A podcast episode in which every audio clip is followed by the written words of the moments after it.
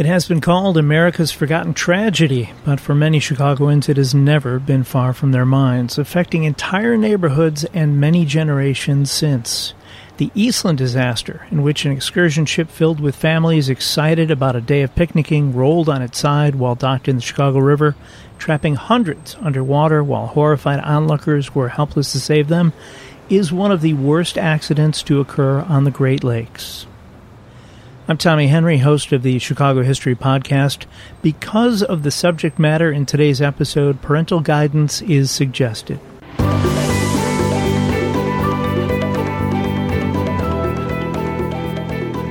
When it opened in 1905, Western Electric Company in Hawthorne, a section of Cicero in the suburbs just west of Chicago, employed approximately 2,000 people in blue collar assembly jobs, building telephones, washing machines, vacuums, and the cables needed to connect phones across the country. Ten years later, in 1915, the company had grown to 20,000. The area around the factory was growing as well, with homes popping up nearby for workers who may have thought they had found a job they could enjoy into retirement. Western Electric had their own fire brigade, had musicians who played for workers during their lunch breaks, and once a year, the Hawthorne Club, which had formed as a social and educational organization for the Western Electric's employees, had a big summer picnic outing for employees and their families. This was to be a relaxing day for those many employees who worked six day weeks, often making less than $17 a week, about $433 in today's money. More than 7,000 tickets had been sold for a spot on the five vessels chartered for the day's round trip voyage from downtown Chicago to Washington Park in Michigan City, Indiana, approximately 38 miles southeast across Lake Michigan. At 6:30 a.m. on July 24th, 1915, under misty skies, people dressed in their finest outfits began boarding the first ship, the SS Eastland, known as the Speed Queen of the Great Lakes, at the Clark Street dock at a rate of about 50 passengers per minute, with pairs of children being counted as one adult and babies not being counted at all. The deck of the ship quickly became crowded, so many went below and were treated to lavish sitting rooms and musicians. Between 6:41 and 6:53 a.m., the boat began to list toward the wharf as the crowds first walked aboard it. It straightened out for a moment, then began to lean toward the water. Measures were taken to straighten the ship. By 7:10 a.m., the maximum 2,500 passengers was reached. Among those in the crowd on the Eastland is George Sindelar, a Western Electric foreman, accompanied by his wife and five children. A Western Electric Company cabinet maker, James Novotny, was there with his wife and their two children. Mary and Stella Malik, two sisters from Cicero, were also on board the ship.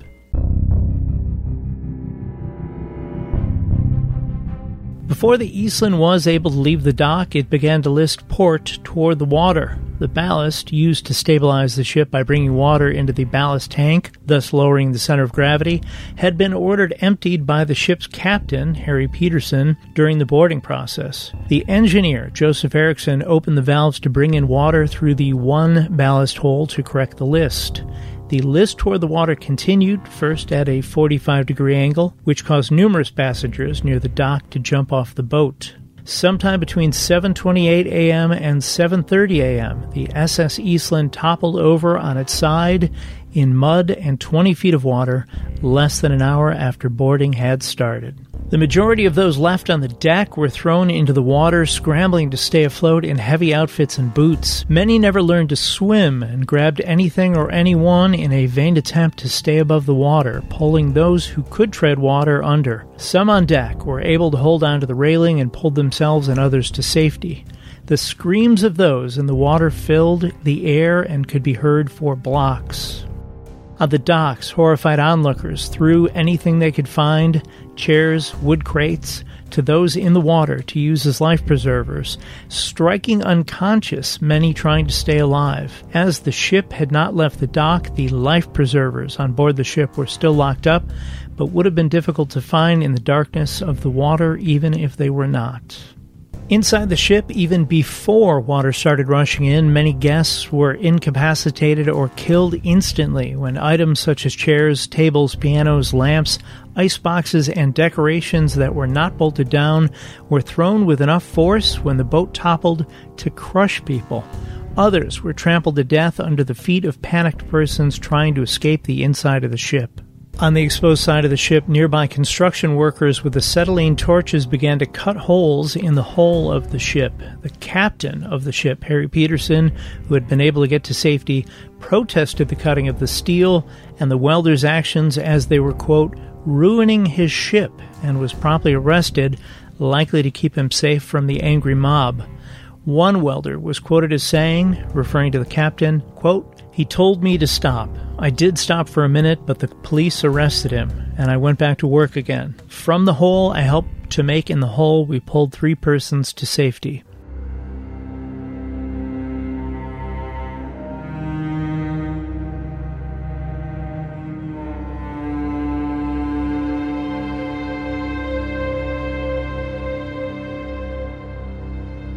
There were many, many people who risked their own lives to help pull people out of the water. According to EastlandDisaster.org, the bridge tender at the Dearborn Street Bridge, Lawrence Frank Northrup, had been waiting to open the bridge for the SS Eastland when he saw the ship turn on its side. Northrup jumped into a nearby lifeboat and raced to pull those he could out of the water, rescuing 23 people. The Lincoln Journal Star newspaper in Nebraska later reported a man at the river contemplating suicide because of a lack of work instead jumped into action when the ship capsized, rescuing nine persons before he himself needed to be pulled from the water. Rescue teams and divers transported gear to the wharf and suited up in those old timey diving suits, which weighed close to 200 pounds and utilized weight belts, lead boots, and large helmets. They also had a large tube for oxygen and another signal line prone to getting caught in the ship. 17 year old Charles R. E. Bowles, who went by Reggie, that's spelled like Reggie but said with a hard G, was a local troublemaker, but a top notch swimmer. When he heard the clamor, Reggie raced to the river on his motorcycle and fought his way through the crowds and police and dove into the river in his swim trunks. A July 26, 1915 Rock Island Argus newspaper article claimed Reggie explored parts of the hole where professional divers refused to go and brought to the surface 40 victims. Bowles was warned repeatedly by authorities and physicians to stop, but continued diving throughout the day and into the evening. Two of the bodies he brought to the surface were those of a mother still holding her baby. At one point, police brought an exhausted Reggie to the police station, wrapped him in a blanket, and gave him coffee. After all he had done throughout the day, he still pleaded, Just let me rest a little and I will be back. I want to go on with the work because I know where there are several bodies. I will be back tomorrow. A little more about Reggie. At age 11, he saved two friends from drowning, and just one year before his heroics at the Eastland, Bowles raced into a burning building at 63rd and Halsted to rescue a baby. Helen Repa, a Western Electric nurse on her way to the boats when the Eastland toppled over, jumped into action, helping organize the chaos by tending to the survivors and commandeering passing cars to take those less injured away from the scene. Repa later wrote, I would simply go into the street, stop the first automobile that came along, load it up with people, and tell the owner or driver where to take them. And not one driver said no. REPA urged local restaurants to send soup and coffee to the hospitals and to the docks for rescuers, much as they did for the Iroquois Theater fire. Marshall Fields and Carson Pirie Scott, two prominent Chicago department stores at the time, opened their doors to police and rescuers to take blankets and sheets for the survivors and the dead.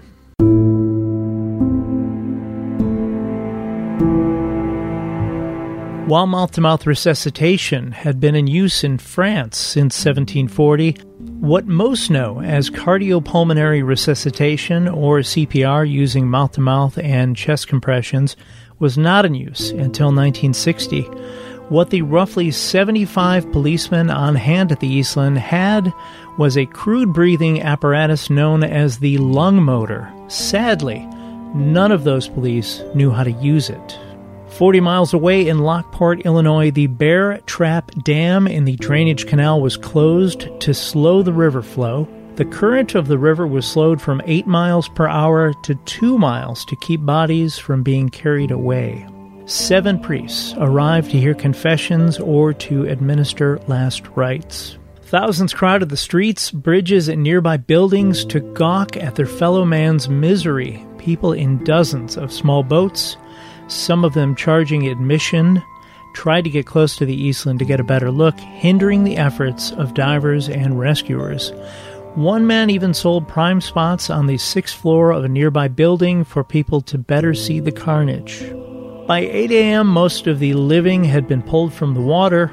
Then came the gruesome task of retrieving those who did not survive. One of the most memorable pictures taken that day was of Leonard E. Olson, a Chicago fireman, holding the lifeless body of a small child, a look of horror and anguish in his eyes.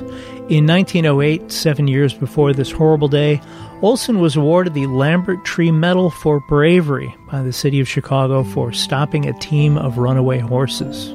Within 90 minutes of the tragedy, Western Electric, the company behind the event, established several information bureaus. Harry B. Thayer, president of Western Electric, would later say, quote, we are victims of a disaster so awful that the world has stood aghast at its horrors, even in this year of horrors. Of our fellow workers, 500 have gone down to sudden death. Many are mourning for members of their families, and many for friends and acquaintances. Gloom hangs heavy. The next day, on Sunday, July 25th, the Boston Globe ran the headline Estimate Loss of 1810. That's 1,810 in capsized steamship. Much like in today's race to be the first with the news, even if the facts are not in, an article in the same issue of the Boston Globe stated a coroner's physician named Dr. Joseph Stringer issued a bulletin at 3 o'clock claiming he had personally seen and counted 1,300 of the dead. Local ministers claimed church attendance that Sunday, the day after the disaster, had increased significantly over previous weeks. Mayor William Big Bill Thompson, who was representing Chicago at the Panama Pacific International Exposition in San Francisco, returned to Chicago by train upon hearing the news.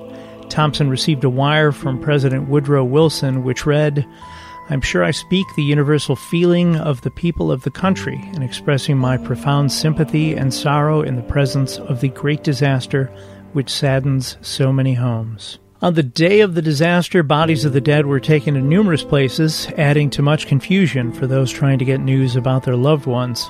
One of the more key places where bodies were brought was the 2nd Regiment Armory in the West Loop, where bodies were lined up in rows of 85 for identification. Just before midnight, the crowd that waited outside was allowed in 20 at a time. In addition to grieving families, the morbidly curious also found their way in, as well as thieves looking to steal valuables from the dead. Pickpockets also targeted those waiting in line. Small children and babies were not allowed into the armory. Police and neighbors cared for the kids while their relatives searched the hundreds of bodies. The American Red Cross was on hand to aid those overcome by the events. The site of the armory later became a television production studio. Oprah Winfrey's Harpo Studios was based there before being demolished in 2016 and turned into the new corporate headquarters for McDonald's in 2018. Over the next few days, all but one of those at the armory had been identified. The last was a small boy, tagged number 396, who the police and morgue workers called Little Feller.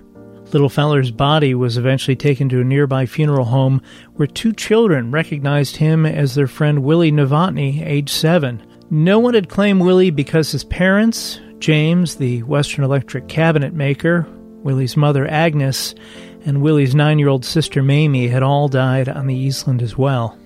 Novotny's grandmother, Mrs. Agnes Martinek, confirmed the identification when she arrived at the undertaker's, unwrapped a parcel, and handed a pair of never worn brown knickerbockers to the police. If it's Willie, he's got pants like these, she said. It was a new suit he went to the picnic in, and two pairs of pants came with it. These are the others. The pants matched. When the Novotny family was buried on July 31st, more than 5,000 came to pay their respects. It was said the funeral procession stretched for more than a mile. The town of Cicero was hit especially hard at a time when funerals were held in family homes with a large black cloth draped outside to signify the loss of a family member. It was reported every third house on many blocks had the black crepe draped outside. Sadly, this led to more opportunities for ghoulish thieves to rob those in mourning. Undertakers worked around the clock to keep up with demand. Mrs. A. Samansky, wife of an undertaker at 2947 South 49th Avenue in Cicero, was quoted, My husband cried because he could not get the bodies out fast enough. She had said he had not eaten or slept since the catastrophe. While some burials happened soon after the disaster, Wednesday, July 28th would become known as Black Wednesday, where an estimated 700 funerals were held. As there were not enough hearses to transport the dead, Marshall Field and Company offered the use of 39 of their trucks. 52 grave diggers working 12 hours a day and digging graves by hand with shovels had great difficulty finishing in time. More than 130 graves had to be dug at the Bohemian National Cemetery alone. Due to a shortage of caskets, funerals were delayed. Chicago was just not ready for this many dead. Mary and Stella Malik, the two sisters from Cicero, were buried in the same casket because their parents could not get another, according to Reverend J.F. Rosinski, deacon of St. Mary's Church at West 30th Street and 49th Avenue. An article in the July 27th Chicago Tribune reported relatives on average would be paid $500,000 in insurance. $500,000 in 1915, by the way, would be close to $12.762 million in today's money. This proved to be wildly inaccurate. Money did start coming in, however, from large companies and the wealthy to help ease the financial burden to families. Benefits were put together by performers at outdoor events, movie houses, and theaters to help raise money for the victims' families. At Weeghman Park, better known later as Wrigley Field, all proceeds from the July 29th baseball game would be donated to the relief of the victims. Not just fans paid admission to the game that night, everyone who was at the ballpark did, including the players, coaches, and even the umpires. An electrical trade organization donated the proceeds from their annual event at Ravinia to the relief fund. While there was much finger pointing as to the cause of the accident, this much is true.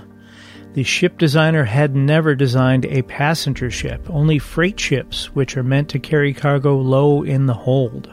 The Eastland, commissioned in 1902 and named before its maiden voyage in 1903, was built to carry 500 people and was modified many times before 1915. It also had two significant incidents, one in 1904 and one in 1906, which caused great concern, and in 1912 an incident where it listed to a 25 degree lean while loading passengers in Cleveland. One year after the events of the Titanic in 1912, additional lifeboats were added to the Eastland, making it even more top heavy. A few weeks before the Eastland disaster, 50 tons of concrete was poured on the rotting deck, Many Western Electric employees later claimed the excursion was mandatory and threats of firings of those who didn't attend were introduced. There were accusations by the Eastland officials that the entire crowd on the deck raced from one side of the ship to the other to see something, which was refuted by many as the number of people on the deck allowed very little movement. Western Electric President Harry Thayer, was so helpful immediately after the incident, distance himself from any liability as he claimed it wasn't Western Electric, the company, who put the event together, it was the Hawthorne Club. There were numerous committees formed to investigate this horrible tragedy, but it still took many years to conclude all criminal and civil litigation in the Eastland matter. Blame was focused primarily on Joseph Erickson, the engineer, for mismanaging the ballast tanks to keep the Eastland from listing.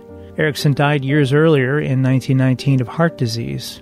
There was strong evidence against Captain Harry Peterson for ordering the ballast tank emptied before passengers were brought on board, which made the already top heavy ship even more unsteady. Neither Peterson nor the officers of the steamship company were ever prosecuted. All charges were dropped, and the owners avoided any findings of negligence. Civil lawsuits to settle more than 800 wrongful death claims carried on for two decades. Maritime law limited liability to that of the value of the ship, which in the case of the heavily damaged Eastland was $46,000. Taking priority, and those funds were the salvage company hired to tow the wreck from the scene and the coal company that provided the fuel. In the end, victims and families received little or nothing at all. The Eastland was eventually raised in August and recommissioned as the USS Wilmette and stationed at the Great Lakes Naval Base before being sold for scrap in 1947. On that day, July 24th, 1915, 844 people lost their lives, including 22 entire families. In addition to Willie Novotny's family, the family of Western Electric foreman George Sindelar, including his wife and five children, also perished.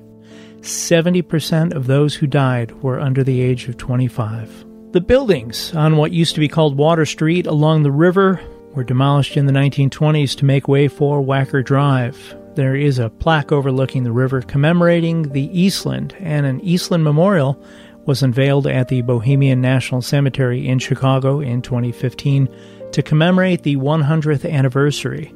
Bohemian National on Chicago's northwest side holds the largest number of victims from the disaster with 134. There is an app I highly recommend if you are visiting Chicago or live here already that allows you to use your phone or tablet to explore the city, including the Eastland site, using site specific interactive immersive multimedia experiences called the Chicago Zero Zero Project.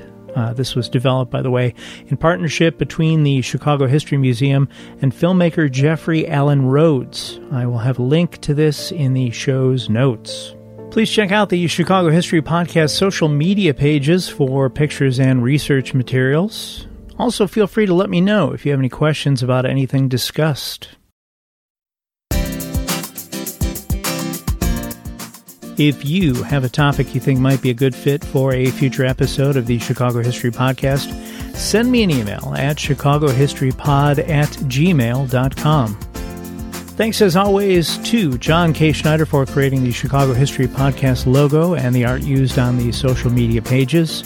He can be found at Angel Eyes Art JKS on Instagram or via email at angeleyesartjks at gmail.com.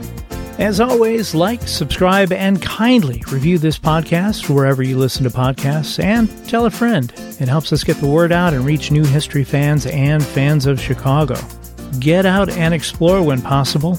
Learn more about whatever city you live in and stay safe. Thanks for listening.